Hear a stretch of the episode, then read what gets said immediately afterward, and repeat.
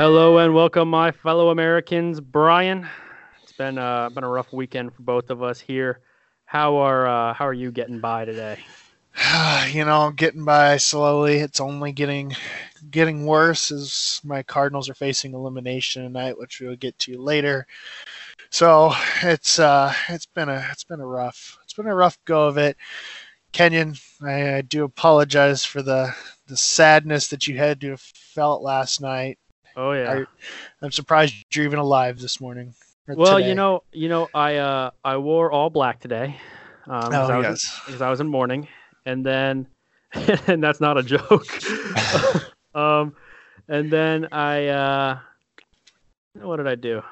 Oh yeah, I, I don't know. I completely blanked. I just got back from a hard workout, so um, yeah. So I, I did that. Uh, I yelled a lot at the TV last night at the end of the game. I uh, shouted some expletives, and and here I am. So I'm I'm ready to talk about it. I'm ready to rant, Brian. Oh, I, I've got things to rant about too. So perfect, the ranting episode. Well, fortunately uh, for for our merry listeners and, and for you, you get to hear my rant uh, at the end of these results that we got here and, and we didn't do super great on our results but what matters is is that i beat you and it was my literally only win over the weekend including fantasy. So there you go. Uh, well i won fantasy so it makes up for it. It's all good. All right all right so, all right, we got uh, first of all 20 Virginia, well, 20 at the time, Virginia at Miami. Brian, my gut said Miami, but I, I went with the more calculated decision of Virginia. Came back to bite me 17 to 9, and, and you had the same pick. Yeah, you know, you saw Miami the week before really struggle with Virginia Tech, but ended up coming back and making it a game. You know, this Virginia team, they're they got the talent, but they're very inconsistent, and we saw that at this game. And uh, yeah, so the ACC, you know, outside of Clemson, just keeps beating up on each other. So we'll see how it kind of fares out for them. But uh, yeah, this one, this one got me a little bit. This one surprised me a little bit. Yeah. Then we came to Nebraska at Minnesota, and uh, I, this game gave me such a bad headache.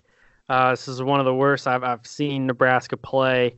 Uh, they lost 34 to seven to Minnesota. Brian, you you picked the the Gophers, and you know I give credit to Minnesota. They're they're a good football team, but as a Nebraska fan, I can't help but sit back and and be incredibly disappointed with the effort put forth by the Cornhuskers. That offensive line was garbage, and and they even center uh, Jurgens got the snap down for the most part this week, so that wasn't the issue.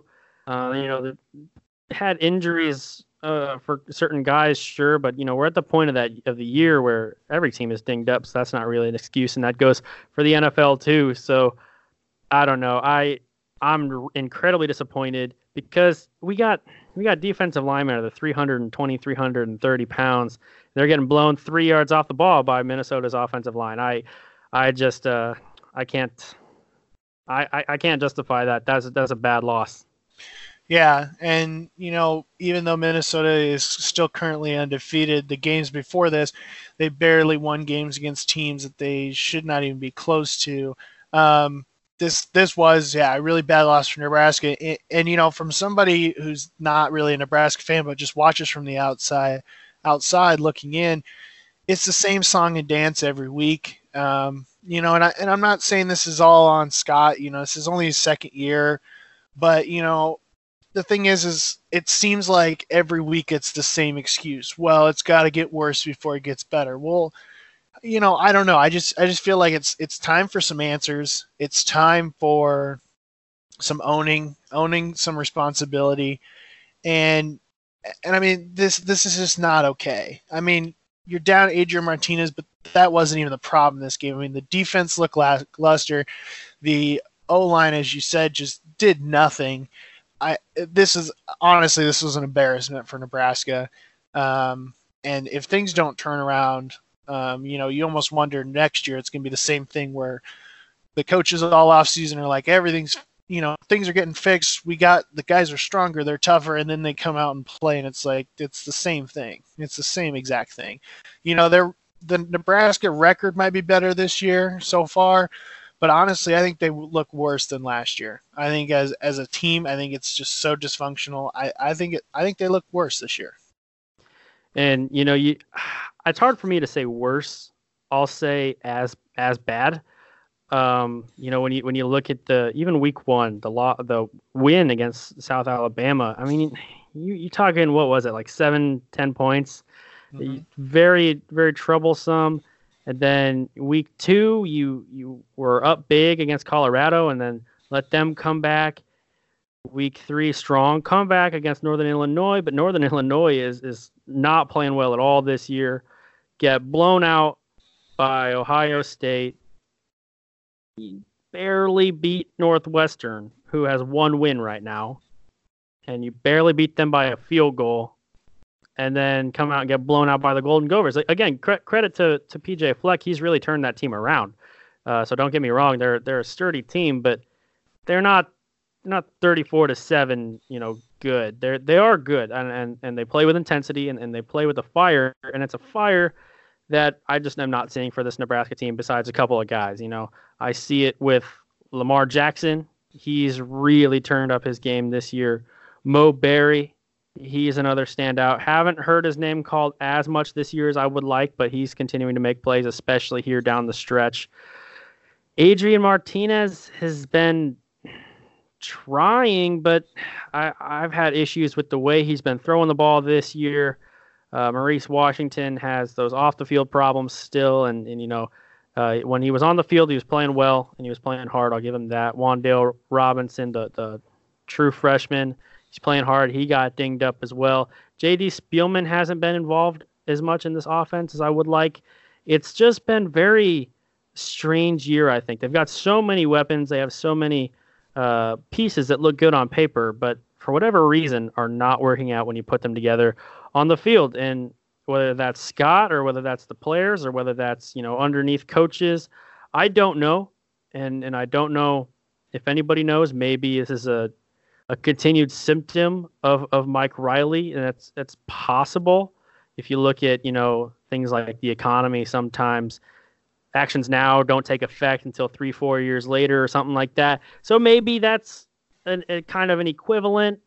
I don't. I'm not ready to say that for sure, but I mean it, it's, it's possible. So maybe if you get a couple more recruits in, I just can't think that a bunch more freshman recruits are going to turn this around right now. I think you, you got to find some way to come back strong. But I, what I know right now is we play Wisconsin looking like this, and that uh, no shutout streak is going to end in a hurry.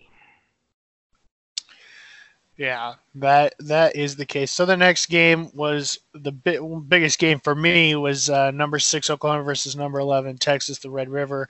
Um, Texas only loses by seven here. You know, it was, it was a tough loss, um, but there there were some there were some positives uh, for Texas in this. Um, you know, you had a really uh, you know to start the game, you were down three starters in the secondary, and yet uh, the secondary caused Jalen Hurts to fumble the ball once and then throw a pick. However, the biggest problem in this game was the Texas offense. The O line continually got beat, uh, nine sacks for the Oklahoma defense, and uh, I, I, think the biggest kind of surprise, and, and it might it might have been due to the sacks, but Sam Ehlinger just he played really, uh, really almost nervous out there. Um, wasn't relaxed, uh, and just didn't couldn't really let the ball fly. However, I think you know this game proves something. It it proved for Texas, you know, it can't just be Sam Ehlinger. Um, you know, they're you know, like I said, only lost by seven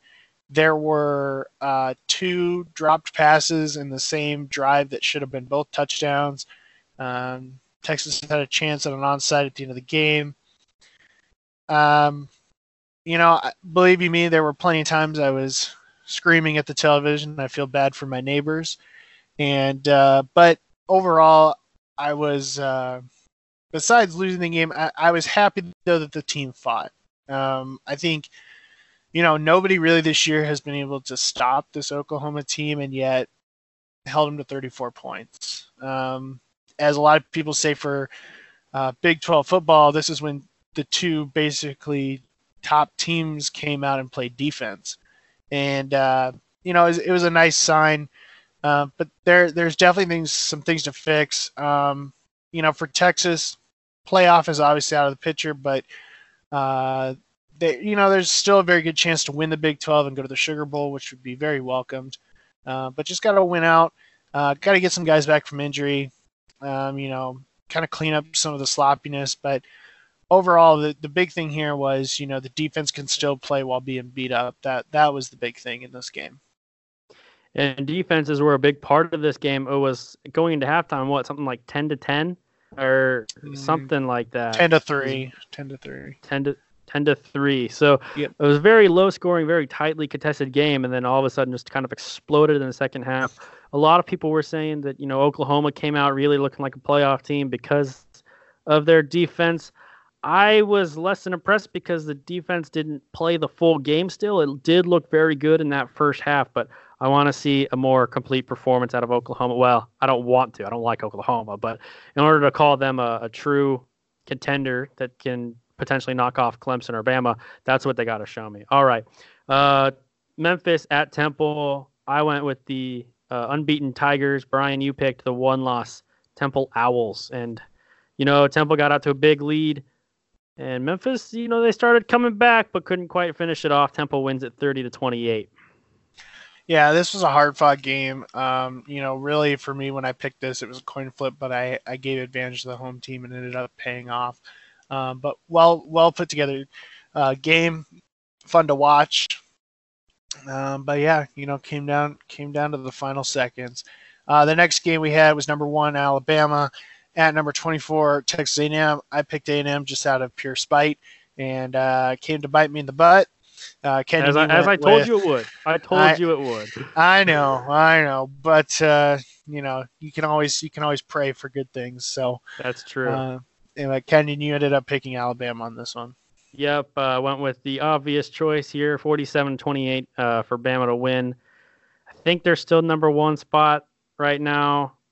Yep. It's hard to really argue with it, but you know, if if I was gonna, you know, with no uh, preconceived notions at all, I think my I don't think Bama would be my number one. I think right now my number one would probably be Ohio State.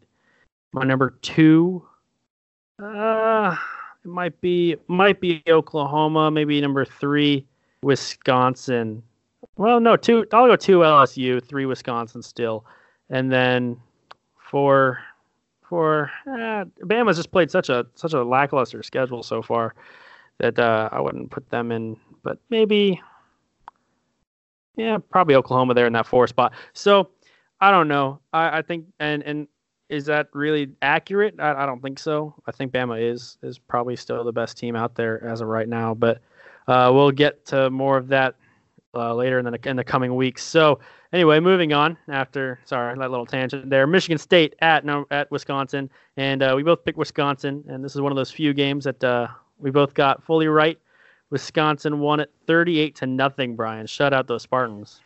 Yeah, I mean this this is the thing. Uh, you know, Wisconsin just continually showing up this year. Um, you know, I, I saw an interesting article that was titled, you know, if Wisconsin was wearing an Ohio State jersey or an Alabama jersey, they'd be ranked way higher. And I, I completely agree with that. Um, you know, this team has has done more than I feel at least Alabama has done this year, just in terms of how well they're showing out. Um, you know, I, Ohio State does look good, and they and they've been able to show it. But I don't know, Alabama just continually when they when they play a kind of a lackluster schedule for quite a while. Um, you know, I mean, their best competition really to date is uh, A&M, and A&M is now with I believe three losses, and they will not be in the top 25 anymore. So, um, you know, we'll we'll see we'll see where it goes. Um, but I, I would I would beg to differ that uh, LSU would be my number one, just because they have now beaten uh, a Texas team who is, you know, is is really good, and they also have now beaten a Florida team who is really showing up, and you know, at least they're playing playing uh, top notch competition. Um, but we will see as the season progresses. All right, next game: Washington State at Arizona State. Brian, uh, you picked you picked Arizona State, and and I agreed. I went with those mythical Sun Devil powers, and uh, it was a tough one. Uh, Arizona State had to come back for it, thirty-eight to thirty-four. Yeah, you know, and the the troubles continue for the Washington State Cougars.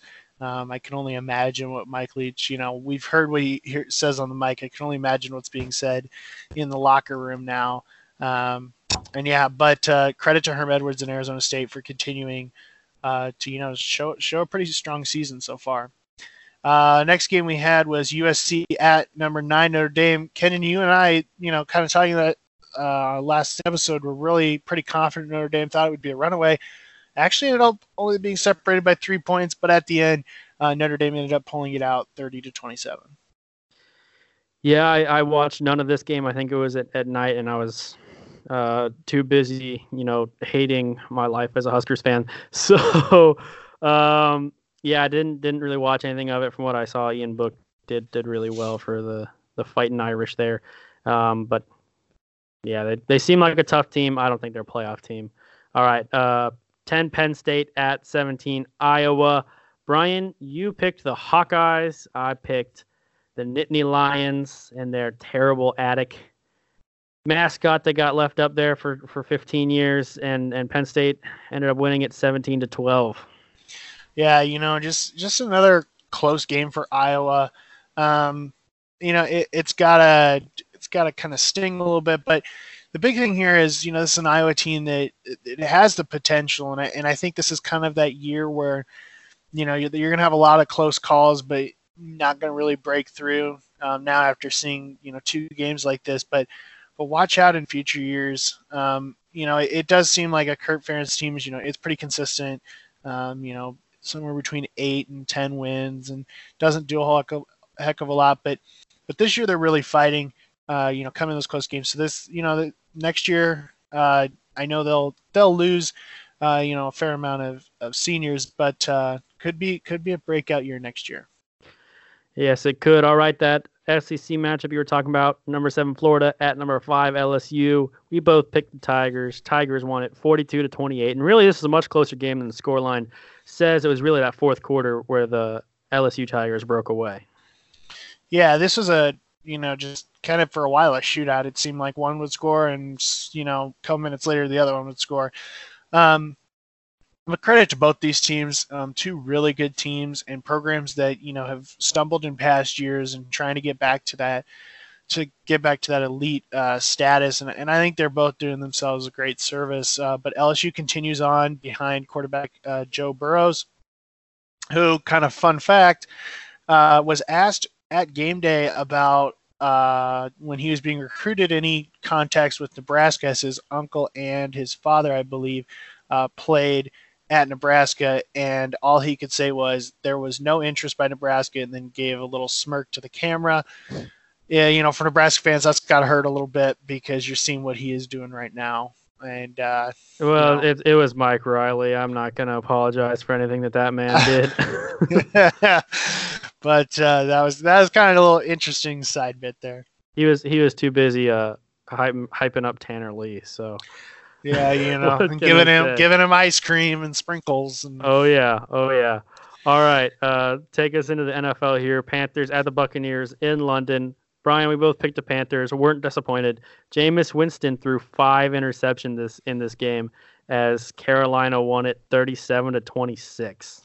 Yeah, I think uh, I think Jameis Winston's time in the NFL is coming to an end. Um, you know, you, five interceptions. I believe he also had two fumbles um, is the, you can't have that.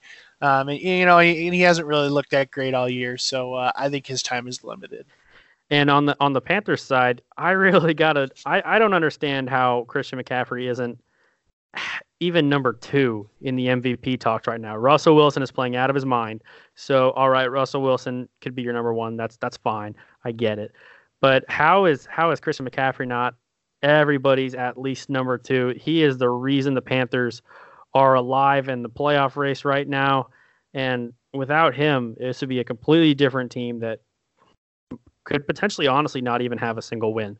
So he is literally scoring all of their not all of their points, but a, a high, high portion. He has, you know, it seems like two or three touchdowns in every game, and just keeps finding ways to impress. Okay, uh, Giants at the Patriots.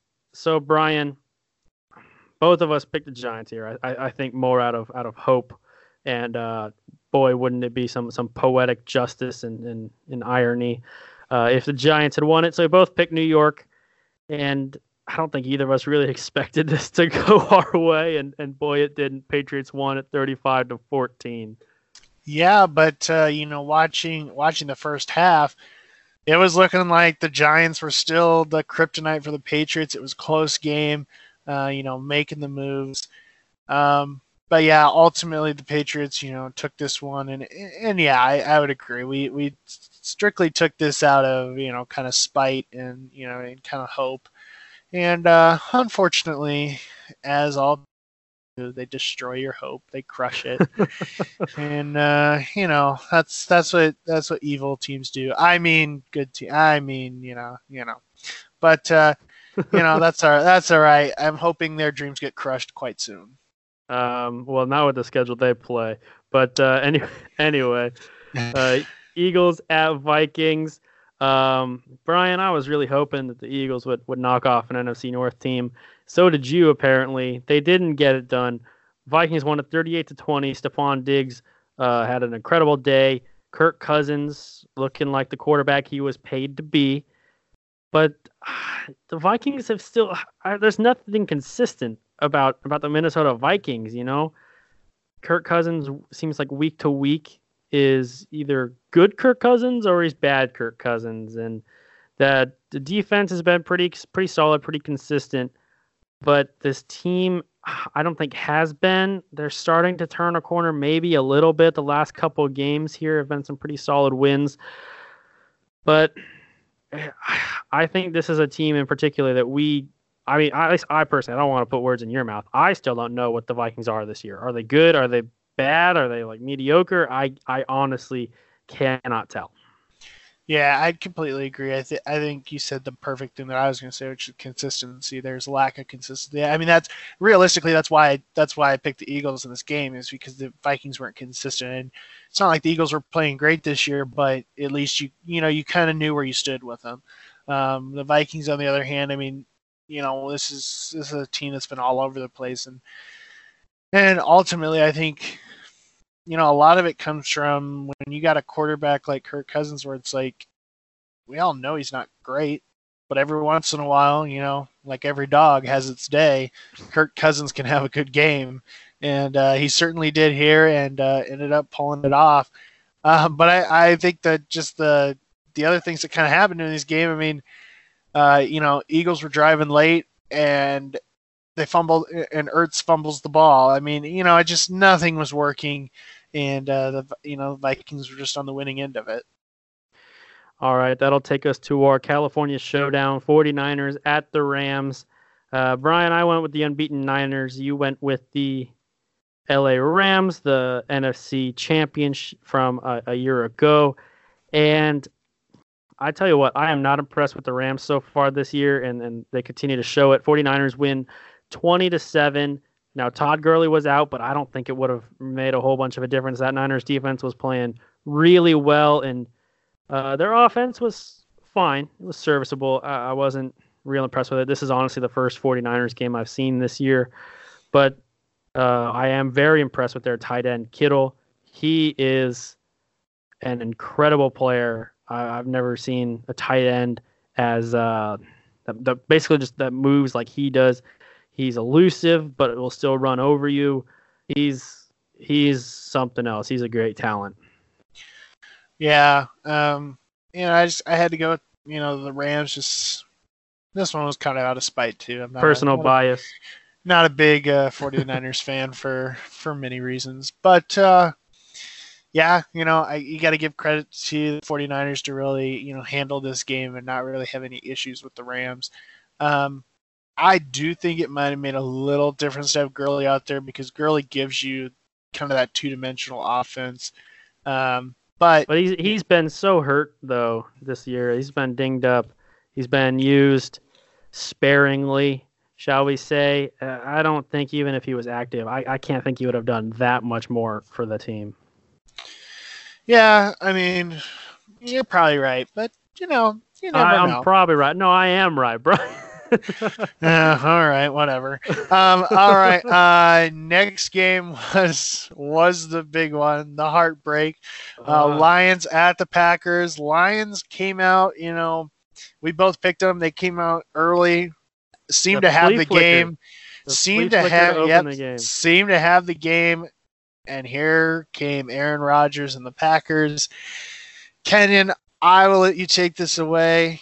Um, I know you got a lot to say about it. Oh yeah, and it, and it and it couldn't have felt good knowing that the NFL came out this morning and said that the second penalty towards the end of the game oh, was an error. It wasn't just the second one that was an error, but um, basically there are four calls slash no calls that were that were really big that um, have drawn a lot of attention. So the first one is on, I believe it was Tracy Walker, the safety for Detroit, who went down low to intercept a low ball from Aaron Rodgers and ends up making contact with Geronimo Allison.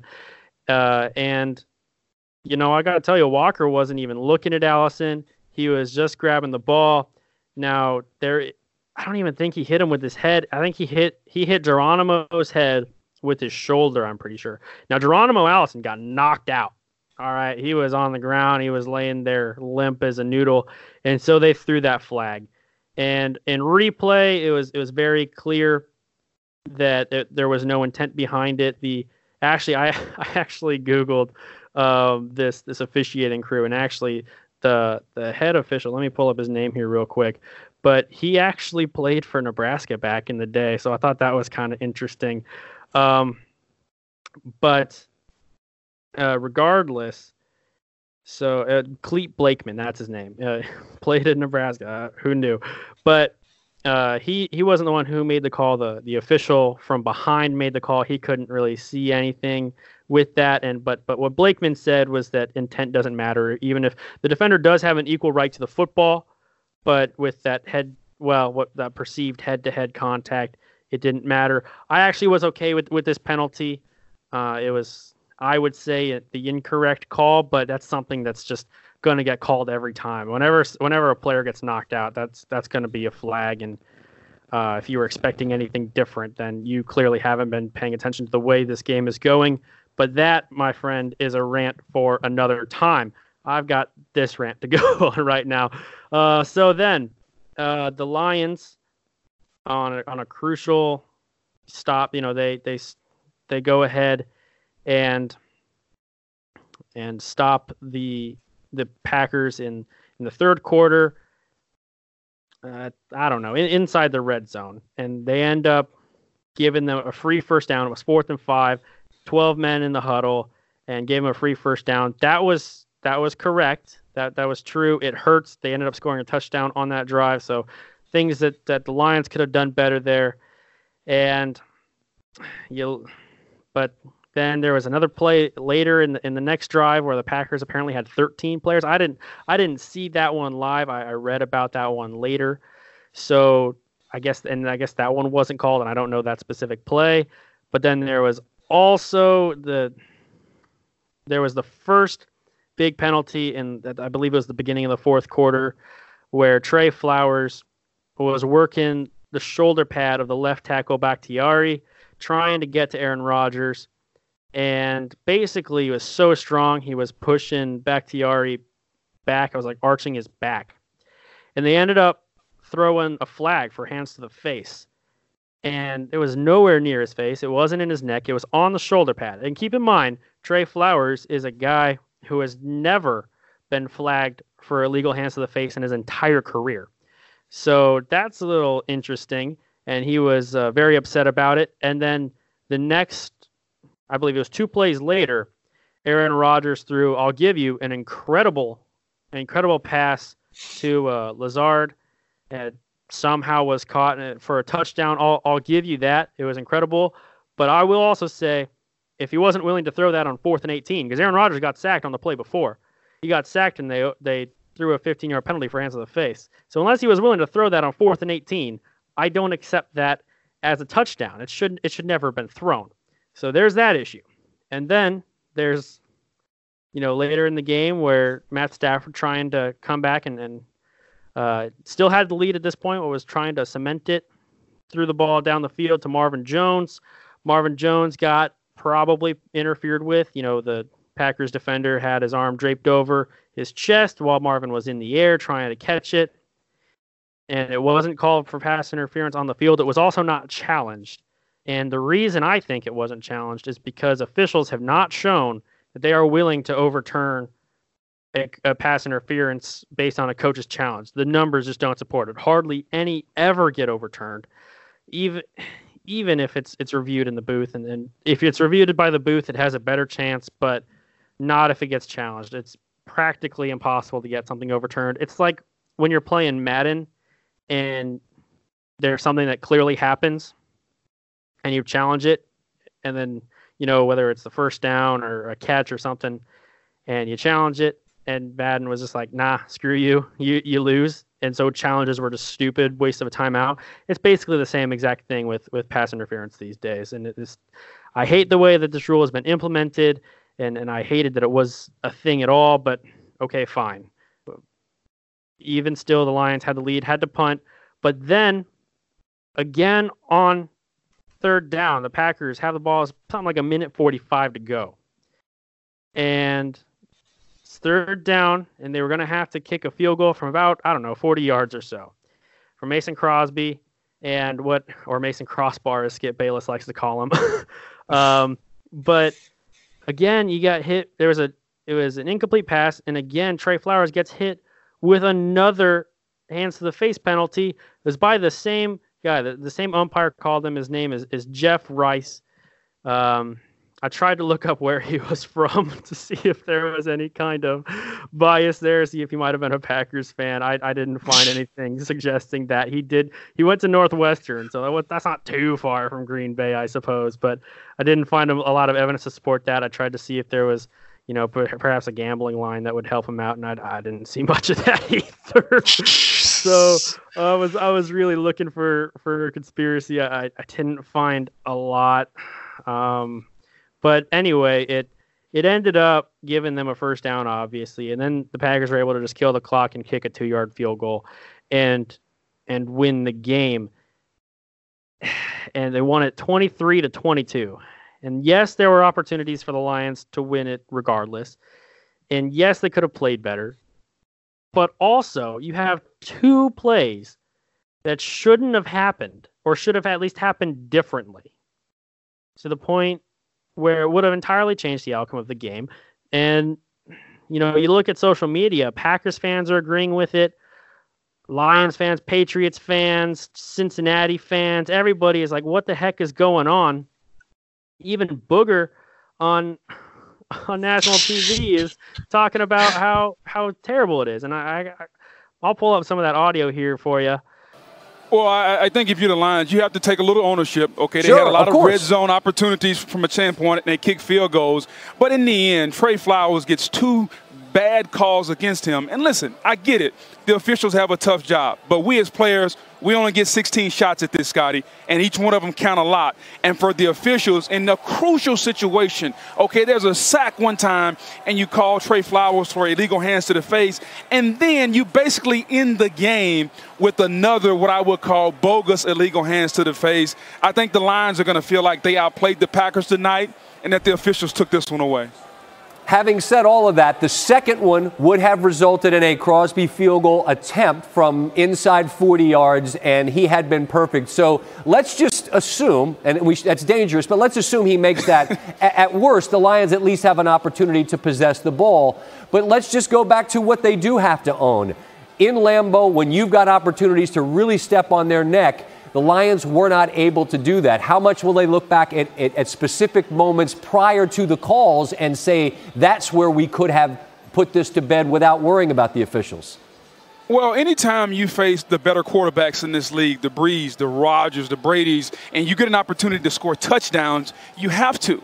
The Lions kick field goals yep. tonight. They had three opportunities to go into the end zone. They were on the red zone or the red zone fringe in between that 20 and 30 yard line, and they just couldn't push the ball down and get it into the end zone. So that's what I mean. They'll take ownership because of that. But those are the ebbs and flows of the National Football League. That's going to happen. They have to clean that up. But boy, when you come into Lambeau and you get turnovers and your team plays as hard and as physically tough as this Detroit Lions team did, and Matt Patricia, he's trying to bring that Bill Belichick culture, and it's all about let's let's just keep being mentally tough and physically tough, and let's go in here and we have a win or an opportunity for Matthew Stafford to have the ball and maybe go down and kick his own game-winning field goal, and it's taken away they're going to have to go back and say, you know what, guys? Yeah, we'll take ownership for it. But in the end, I think there's going to be a lot of plays sent to New York where Al Riveron, who's the head of the officiating crew, is going to have to take a look. And they're going to have to do some serious, serious explaining to the Detroit Lions. Um, but it's just absolutely ridiculous that this is happening in, in the NFL. And so, Brian, I'll make the real quick mention, real quick. Again, I beat you this week, eight to seven. I have 42 wins. You have 39. I'm closing the gap three to four weekly. But my big loser for the week is the fans, the NFL, the fans of the NFL, because this isn't just a Lions problem. This is a league wide problem. You see it against the Saints. You see it, I mean, I guess uh, apparently it was pretty bad in the Browns game as well. I didn't watch the Browns game because why would I watch the Browns game? But but I hear it was really bad. Uh, Baker Mayfield was fine with taking a fine, calling it out, which is unsurprising. Uh, Tracy Walker for the Lions was, you know, fine with taking a fine for calling it out. There's a lot of there's a lot of stuff going on, and it's costing teams games, and it's costing potentially playoff spots, especially in the NFC North, where everybody has a winning record, except now the Lions are 500 again, but they should be on top. And they showed America that they deserve to win the game, and it was stolen from them, and that's why it was it was so hard for me to watch. Even Aaron Rodgers at the end of the game, he was doing the post game interview, and he said it didn't feel like a win. Aaron Rodgers said it didn't feel like a win. And it's just absolutely unfathomable that the Packers were given this. And Brian, I don't know what can be done. I, I, saw a little bit of on ESPN this morning. They were asking, is there anything that can be done to to fix it? And, and there was the one guy who said, well, well, no, there's there's nothing we could do. It's just going to be bad. And then there's the other guy uh, by the name of Dan Orlovsky, former backup quarterback for the Detroit Lions, actually, uh, who said, you know what? Have the eye in the sky replay every flag that is thrown, just do a real quick, yep, that's a penalty. No, that's not a penalty. Don't do it for flags that aren't thrown. Don't say, hey, that's a penalty if, if, if there wasn't a flag, but check on the ones that are called. Um, do I, I think that's good long term? N- no, I don't. But I, I used to be against this other philosophy, and I'm starting to come around on it, Brian. And uh, I'm curious to see what you think about both of those, about uh, calling, checking on those flags. But what do you what do you think about this? players can be fined for uh, misconduct on the field, off the field, whatever. Coaches can be fined for calling out, you know, just talking about the NFL in general. GMs can be fined, owners can be fined, but officials cannot be fined. And I think there comes a point where you got to have some accountability for them. If they are costing a team a game because of an incorrect call, there has to be some kind of repercussion. Otherwise, there's no reason for them to get it right and fix it. Yes, I, I think I think you brought up a lot of good points. Um, I do not like the review every penalty, even if it's like not necessarily a stoppage in play. I, I don't I don't like that because no matter if they're stealing a game or not, you know that it's you know, it's just like talking about bringing robots to call balls and strikes in baseball. You know, they even though like if you're on the opposite end of it, it sucks. But like just that human, that small human error, like different officials have different strike zones, like that kind of stuff. It's just it makes the game interesting. Like if you just completely make it cut and dry, you know, I mean, think you know, part of the reason like you know sports commentators you know, can talk so much about stuff is because the controversy. So I, I don't like the idea to replay it all. Per se, fines. I don't know.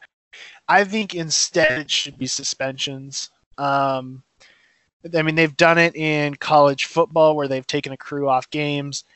But I mean, I think the bigger thing here is like, I, I don't, I don't understand. I think part of the reason NFL officiating is so bad is because the rule book for the NFL is so stupid. Um, it some of these penalties they're now making penalties are not penalties, and I mean, I mean let's let's look at college football.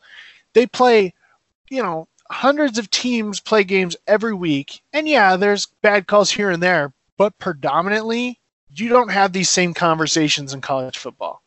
You don't have these same issues of how bad the officiating is in college football.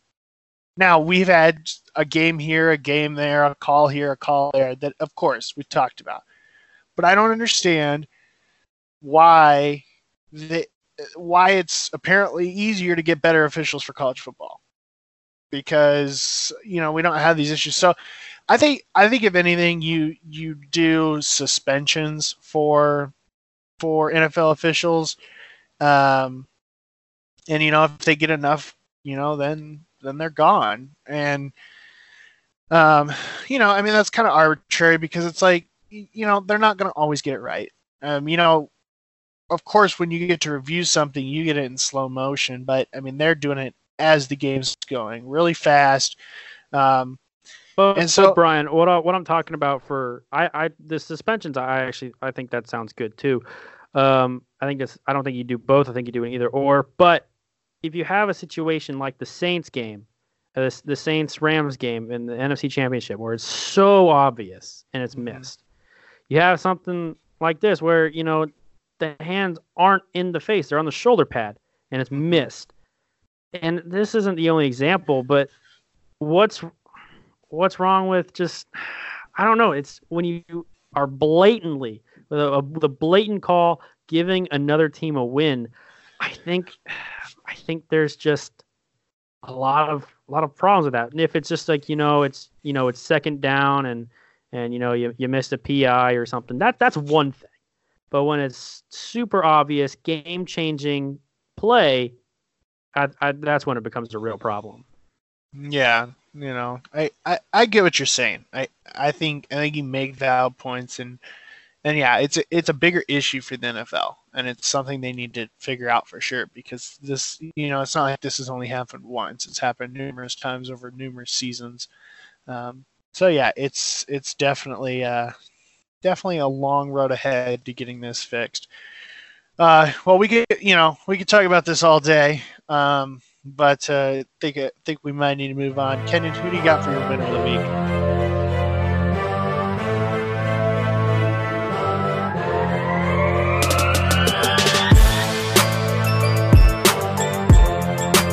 Uh, well, my winner of the week is the Steelers rookie quarterback, Duck Hodges. They call him Duck because he is the one I don't I don't remember if it's state or national or whatnot, but he's won a couple different uh, duck calling championships. So you know, they played a little audio of that on uh, on Sunday Night Football. Uh, he seemed to be having a blast out there. You know, he didn't really do anything super spectacular. Threw the ball more than ten yards, like two or three times, and one of them was picked off. But but uh, you know, he did enough to win the game. James Conner really helped him out. Was a huge part of it defense was played phenomenal. Uh, you know, with the Chargers, I, maybe they're not the playoff team they were last year, but uh, you got to feel good for that kid and, and what he was able to do on his, his first career start. And, and out of the last however many quarterbacks, I think five or six, including Mason Rudolph, he's the only one besides Big Ben to start off with a win for his first career start. So, way to go, Duck Hodges. All right. Well, then I will go to my winner of the week, and my winner of the week is the South Carolina Gamecocks and Will Muschamp, who knocked off number three uh, Georgia in double overtime. Uh, I think the biggest storyline of this, besides the fact that South Carolina won this game, is how bad Jake Fromm looked. Um, he ended up throwing three picks in this game. Um, only you know had 295 yards passing, only one touchdown. And I mean, that was the thing because one of the picks was a pick six. But what it came down to was in, uh, I believe Jake Fromm threw a pick I believe he threw a pick in first overtime. So all the Gamecocks had to do was hit a field goal. They ended up missing the field goal, and then Georgia ended up missing a field goal in double overtime. Um, and yeah, it was just it was a it was really the big first upset of the college football season, and it it was definitely well welcomed. And, and it couldn't happen to a better guy. Will Muschamp, who was former defensive coordinator under Mack Brown at the University of Texas, and you know, this guy he's, he's been struggling along the way to you know to get some of these key wins and and uh, you know they've they've lost some tough games this year, but this was definitely a big game for him and his program. Um, and to have the chance, you know, because I think I think really he was on the hot seat, and so this you know this may may buy him a little bit more time to really uh, build that culture that he's been uh, been trying to uh, trying to build there at South Carolina. Yeah, and and you know ever since really Fromm's freshman year, uh, has always looked good but never great. Uh, when he was a freshman, it was well, he's he's a freshman, he'll get better, and I guess from like a number standpoint, that's true. But I don't know. Anytime there's a big game, he just plays kind of fine. Even here against South Carolina, I guess you'd call this a trap game. This was at Georgia too, which is even more amazing. But Jake, I think Jake Fromm is just he just doesn't have it. He doesn't have what it quite what it takes to to take this team to a national championship, and, and they're definitely not going now. There's no way they get in the playoffs with a loss against South Carolina. But even looking forward, I, I believe this is Fromm's senior year. It's going to be tough for that guy to to secure a job in the NFL if he if he can't take it to the next step. Yeah, good point. Good point. All right, Ken, and you got to rant. Now it is my turn to rant. My loser of the week is LeBron James. So if anybody's been watching the NBA over the last couple weeks, it all started um, from Daryl Morey, the general manager for the Houston Rockets, put out a tweet in support of the Hong Kong protesters saying, Fight for freedom, stand with Hong Kong. Well, this created a firestorm for the NBA as they're trying to build more connections with China to play. Uh, they were playing some preseason games over there um, and to do stuff like that. And so there were these, you know, big questions. China was threatening to basically cut all ties. And, you know, there were a lot of outspokenness about this.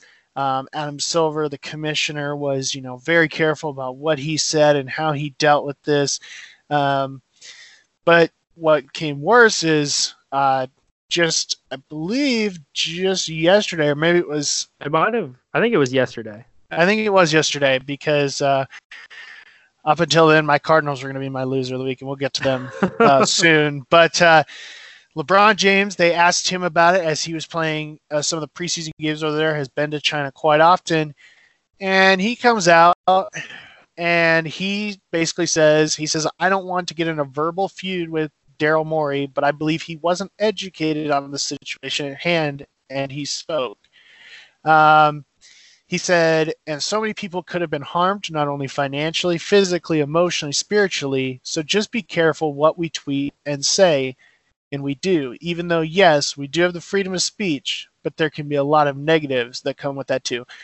And um, James goes on to say, I believe he was either misinformed or not really educated on the situation. If he had been, then then or if he is, then so be it. Um, I have no idea, but that this is my belief. Because when you say things or do things, if you are doing it and you know the people that can't that can be affected by it and the families and individuals and everybody that can be affected by it sometimes things can be changed as well and, and, also social media is not always the proper way to go about things as well but that's just my belief and james had to clear up the confusion and basically he was saying he was talking about just how it was approached not necessarily the specifics about what's going on in hong kong however there's he has faced major backlash uh, protesters in Hong Kong are now burning his jerseys in protest of LeBron James.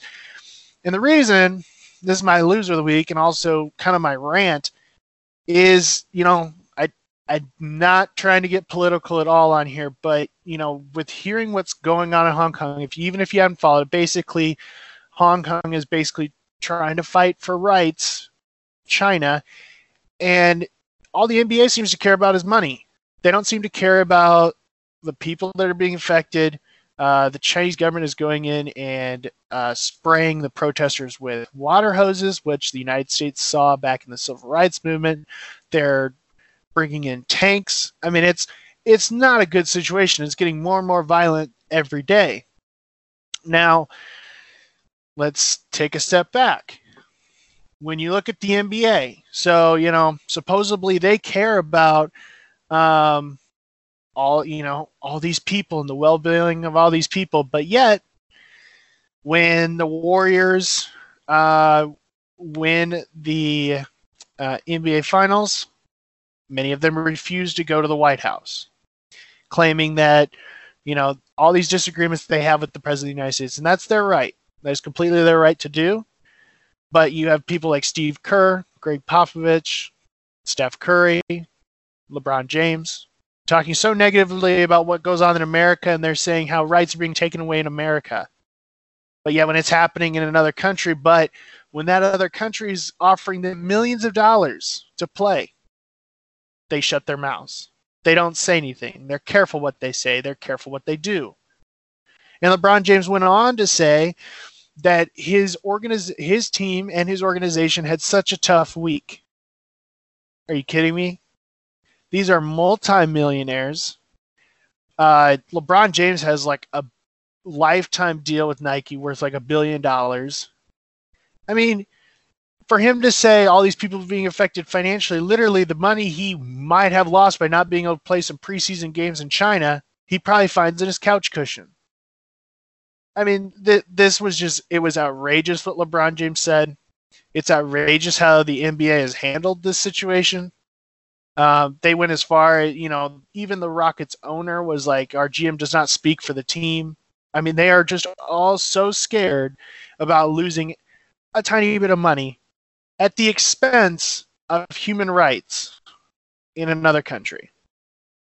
So I'm personally disgusted um, by the NBA and how they're handling this, and just how their double standard is when you know in America, I rights aren't being taken away like they are in Hong Kong and other things that China has done. Um, but I guess when money's involved, money talks, and apparently the NBA doesn't really stand on much morals.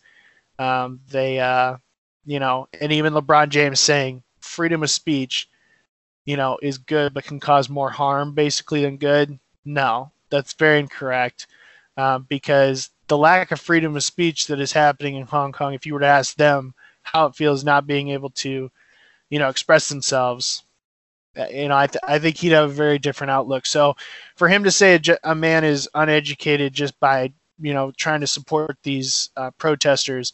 I think LeBron James is truly the one who is uneducated on the subject. But uh, don't want to drown on too long. But uh, you know, just very disappointed in how the NBA and LeBron James are handling the situation. Yeah, I, I think the NBA really is doing a really bad job. I think it looks really bad for the NBA. Even uh, beyond this, there's a couple more examples. Um, there were two fans at, at I don't remember which game, but they were at a game and they had they were holding signs that said "Free Hong Kong," and they were kicked out of the game. Mm-hmm. And then you had a CNN reporter asking Rockets, you know, superstar players James Harden and, and Russell Westbrook.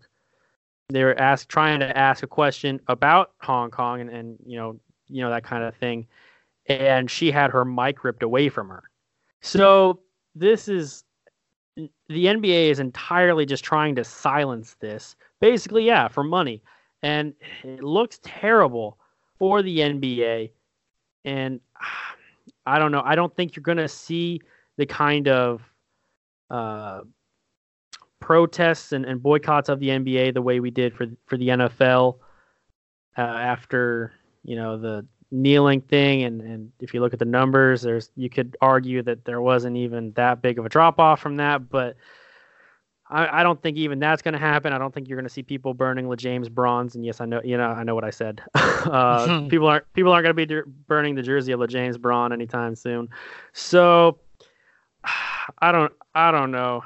It's just it's a weird situation, um, and and I I don't know what the NBA is really thinking because I mean you bring up the point. I mean these guys are not only like allowed but encouraged to say whatever they want about uh, what's going on here, and, and as well they should. They have a platform, they have a right to use it, but to then completely ignore something that's going on over there, I I don't know. I can't really fathom it, but um, that probably is enough. We're coming to 40 uh, 52 minutes so we're trying trying to speed this up a little bit not go on as long as last week brian mlb playoffs go ahead and catch us up real quick yeah, so uh, I'll start with the one that doesn't hurt, break my heart. Um, the Yankees versus the Astros. So uh, game three for them just happened earlier today. The Astros ended up winning, so they are now up two-one over the Yankees. So Astros, please save America, give us all hope, beat the Yankees. Um, my Cardinals versus the Nationals. So currently. Uh, game four is going on right now, and by all accounts, the Cardinals are going to get swept. Um, it is currently the top of the fourth inning, and the Cardinals are down seven nothing. And um, I think the the bigger problem is oh never mind Yadier Molina just hit a home run in the top of the fourth, so now seven one. Um, but I I think the I think the bigger thing here is you know so the Cardinals went from scoring ten runs in the first inning versus the Braves to win that series, and then they go 16 innings hitless. And what really upset me, and I couldn't even read the article because after I read the the uh, title, I was just not gonna. Basically, after after that, the Cardinals came out and said they believe now the balls are dead that the balls that's not, they changed the balls and they're not flying as much. Well, no, let's take into consideration it is October, it's colder, the balls are not going to fly as much, and that cannot be your excuse because you know realistically the Nationals were able to score you know between the two games six runs and enough to win the games. And and look at what the Royals did a few years ago without hitting many home runs at all, and just right. finding other ways to get on base and score. Exactly. So it was. It, I was very disappointed to hear that come from the Cardinals. Um, you know, I think they just need to own up. They're they're pitching it or they're swinging bad pitches, and you know the the pitching staff can only do so much. I mean, you know, giving up three runs in a game that's not terrible. I mean, you know, you'd prefer you know one or something, but giving up three runs isn't bad. There's no reason the Cardinals can't win that because we've seen they can score 13 runs in a game, and so. Um, you know, realistically, hats off to the Nationals. Um, you know, I have a I have a buddy of mine who said, you know, they seem like they're the kind of the destiny they got destiny on their side and i think so. And if they end up winning this world series uh, that is their first in franchise history. And so you know hats off to them. They really came out to play and they're you know they got Scherzer Strasburg uh, you know their pitching their pitching's phenomenal. And uh, you know I said this you know kind of from the start Cardinals pitching's not bad but it's not it's not the pitching staff that's going to win you the World Series. And and 9 times out of 10 that's where you win it. It's not it's not your bats you win it you win it with the pitching. And you know the Cardinals, you know they ma- they made strides this year, but there's a lot of work left to be done. All right, and now to try to move things along here, and I, I do think uh, if the Nationals do win, it's going to be going to be pretty tough, when, regardless of who they play in the American League. But uh, regardless, we'll talk a little bit more about that next time. Uh, coming up for this week, we'll start off in college. Uh, Brian, Iowa State at Texas Tech. Again, this week, neither of us made any picks just yet. Uh, so, who do you got in this one?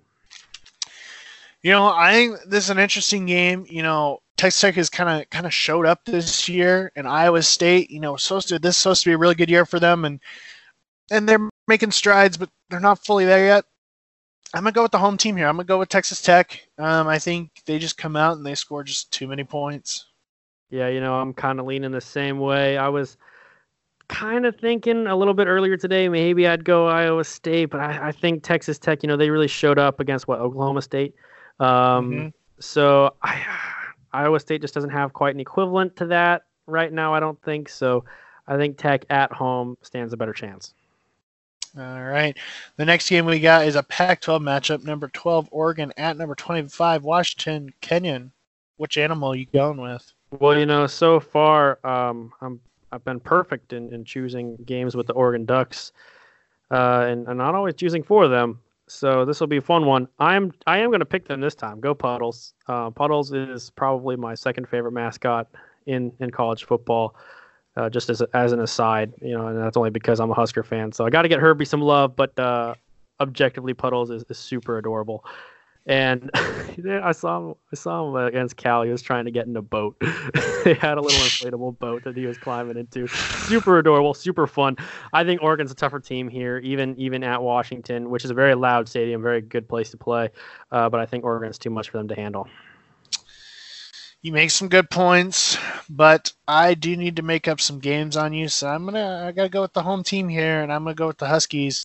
Uh, I think they they play with a little razzle dazzle and uh, can can change change their fortunes. All right. Well, Temple at 19, SMU. Your your former boy Shane Buechele uh, having a monster year. They're at Southern Methodist University. They're having their best year since they had the death penalty in what like the early 90s, late 80s, something mm-hmm. like that. Um, and they're playing lights out. Temple still that one loss has had a big win against Memphis. Brian, do you think Temple finds a way to squeak one out, or you think that's uh, Shane Buechele all the way? You know, uh, it, it's it's a tough one. Um, you know, you got a Temple team that you know can can win these can win these games, and then you got an SMU team who's who's really trying to make history for their school. You know, ever since the death penalty, and heck, if they start creeping up even better, we might have to potentially look are they doing the same thing that won them back in the 90s? I don't know. but uh, until that day, I got to go with Shane Buechele. Um, I'm really happy for him that he, you know, he's been able to turn around. He was really good asset for Texas. It's just Sam Ehlinger is just more physical, uh, physical runner. Um, but I'm really happy for him, so I'm gonna I'm gonna give him this game. You know what? I'm I'm thinking I got to agree with you here. I think especially at SMU. Uh, it's going to be tough for Temple to overcome, and SMU is a really good team. It looks like this year, so I got to go with them. All right, North Carolina at Virginia Tech. I believe both teams are 500. Both teams, uh, you know, we had North Carolina start off strong and then kind of fade off, and Virginia Tech start off terrible and kind of climb back. I'm thinking I'm leaning towards North Carolina, though, Brian. I'd have to agree with you. Um, I think Mack Brown. I mean, I think he showed it by almost beating Clemson. He's really built a culture at that team real quick, and you know they've they've had some heart heartbreaking losses uh, to Wake Forest and to Clemson, but but I think they pulled this one out.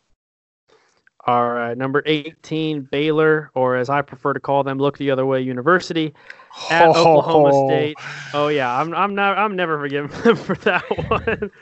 um, at Oklahoma State University, and uh, man, Oklahoma State is just the bane of my existence. But come on, Mike Gundy's hair, give it to me, Oklahoma State. Oh, you know I got to give credit to Lee Corso Not so fast. The Baylor Bears. Uh, this is you know they're really having a good year and they're coming out swinging. And you know what? I need them to be ranked so when Texas beats them, it looks better. So I'm gonna have to go with the Baylor Bears here, even though they are look the other way university. They really, really are. Um, I, I really hope RG3 wasn't in all that. I just just thought of that. I like RG3. Um, anyway, Arizona State at Utah. Boy, those Sun Devils have been good to me. Ah, they have been really good to me. But this week, I gotta go against them. I'm taking Utah, and uh, it's not an easy decision for me to make. But they've shown, you know, after since losing at to USC, Utah has really shown up. They've they've played well, and I think it's a close one, even at home. But I, I think they just are a little bit better than Arizona State. this one's tough for me. I really like Herm Edwards and I, and what Arizona State's been able to do. And Utah, I picked to uh, to win the Pac-12. Oh, this is so tough. But you know what?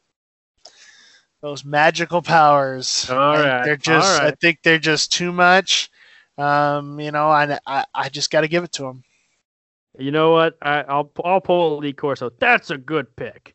That's a good pick. I disagree with you, but that's a good pick.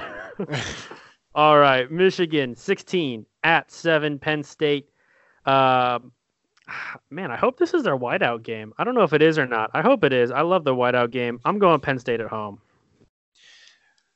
That's a great pick. That is a great pick. Um, I think uh, credit to uh, or shout out to my buddy Jason. I think this is a blowout.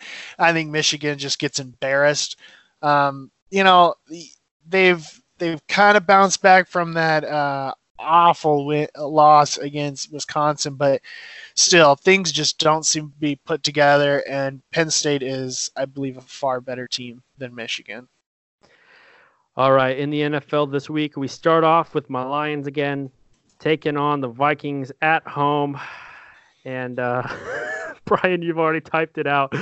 Um, yeah, it this is an interesting one. We don't know what Vikings team we're going to get, but you know, from from Detroit's standpoint, in years past, after you know a couple tough losses against the Chiefs and the Packers, this is a point in the year where we've seen in year pa- years past where uh, the Lions tend to slip and they start to get into a bit of a losing streak.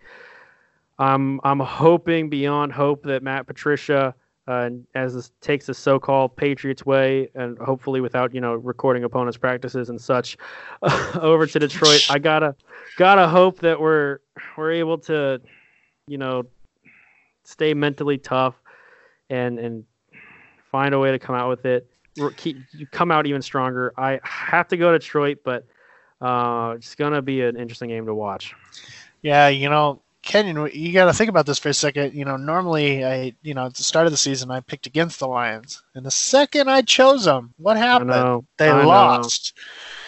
So I'm gonna pick them again, and we'll see what happens. Only because, like you know, like we said, this Vikings team they're inconsistent, and I just I don't know. It all honestly, it all really matters what Kirk Cousins comes out.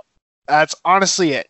Because if he comes out playing, you know, like like he should, like you know, he deserves to be there. It's gonna be a tough one for the Lions. If he comes out, can't even throw a five yard pass, gonna be an easy one for the Lions. So we will see. Next game on our docket is the Raiders at the Packers. Kenyon, do you gotta pick the green here?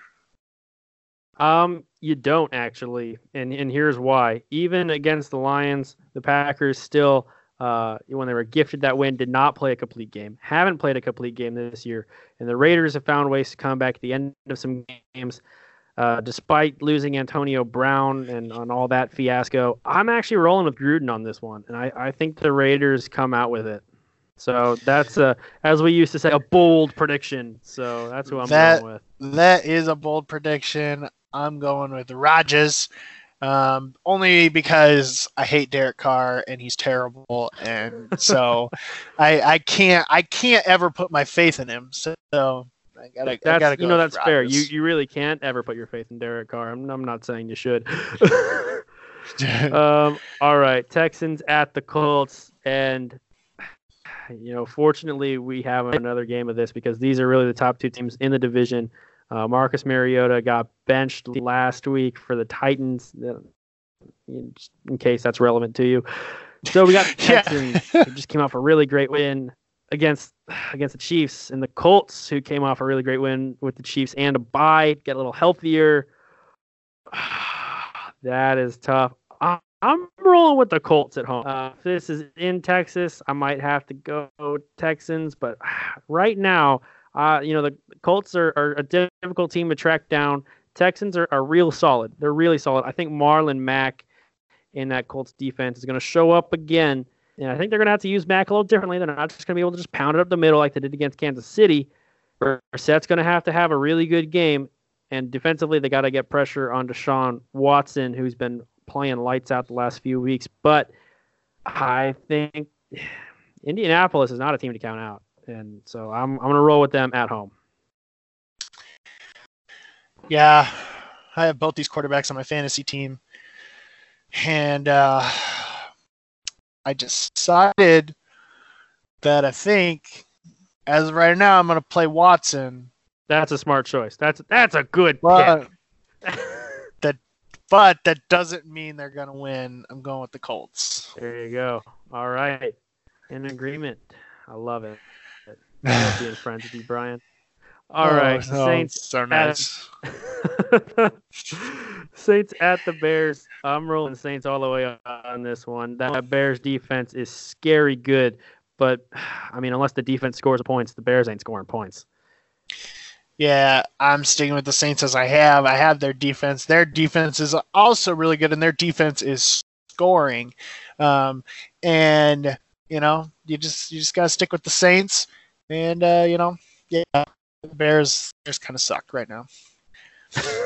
I mean, they have a winning right. record. Next, I mean, yeah, but you know, uh, and our next game is the Ravens at the Seahawks. Ah, uh, you know, I, I, you know, Kenny made good point about Russell Wilson, but you know, those Ravens, do they, do they, they got any life? Are they, they gonna do anything? You know, the the Ravens do have life. Uh, they're, I think, the top team in the AFC North this year. Especially, you know, the Browns ain't going to be any competition. Steelers, unless they go on a run with with you know Duck Hodges, which you know I'm not going to discount the possibility, but you got to rely on a lot of other people to stay healthy for that to work. Uh, Cincinnati, I'm going to say is is it's not statistically eliminated, but they're statistically eliminated without a win so far.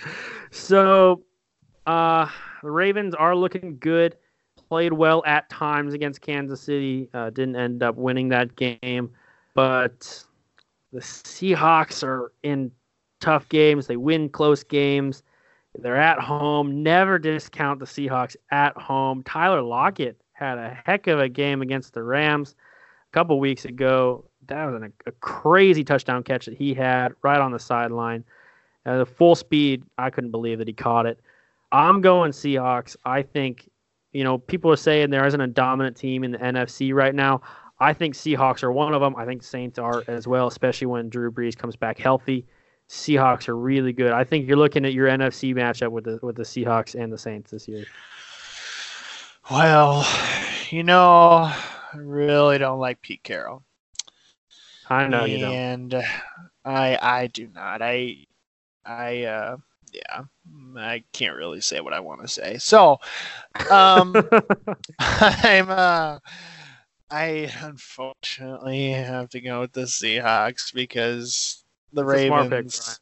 Pick, I know, and that's I I too often pick with my heart, and it doesn't always do me very well. Um, so yeah, I got to go with the Seahawks. All right, well, our last game. Oh, go ahead. Uh, well, I was just going to say, speaking of picking with your heart, how about this one? Eagles at the Cowboys. Both of them are, are 300. Both of them have had some good wins.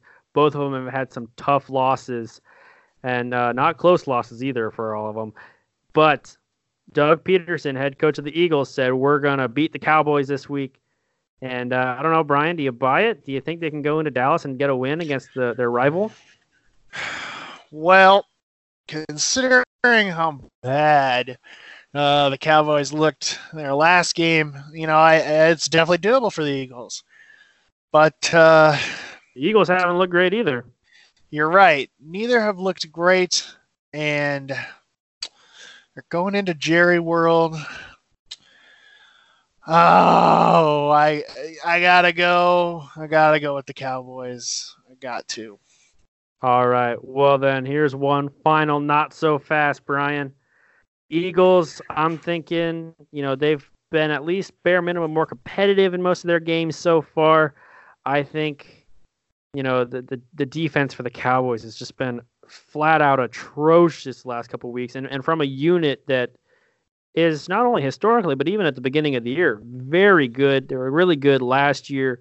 I'm not entirely sure what's going on in Dallas, but it ain't winning. So I think Eagles are gonna win this one in in a close one, sure, in, in a close one, but I'm going Eagles.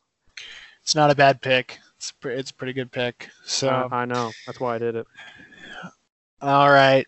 Uh, so we, yeah, we ran a little long again. Not too bad well, though. An hour, an hour. We kept it to an hour ten. So you're right. You're right. Better improvement. So I do want to. I do want to ask you one thing, Kenyon, before we Go sign off. So we it. we you know we were trying to get through, so we didn't do rapid fire, but but I really liked my my kill shot this week. So I need to ask. Sure. So Nebraska Cornhuskers announced in 2021 they will be playing the, the week Ireland zero game. game in Ireland against Illinois. Is this, you know, just a stroke of luck and, you know, kind of a good pickup? Or was this just a ploy to sidestep the problems that the Husker program's facing right now? Well, actually, you know, I hadn't considered that. That's a, uh, we're gonna be looking at more than an hour ten. Um, that's that's interesting. You know, I, I I really hadn't thought about it that way. It is interesting timing for that announcement, to be sure.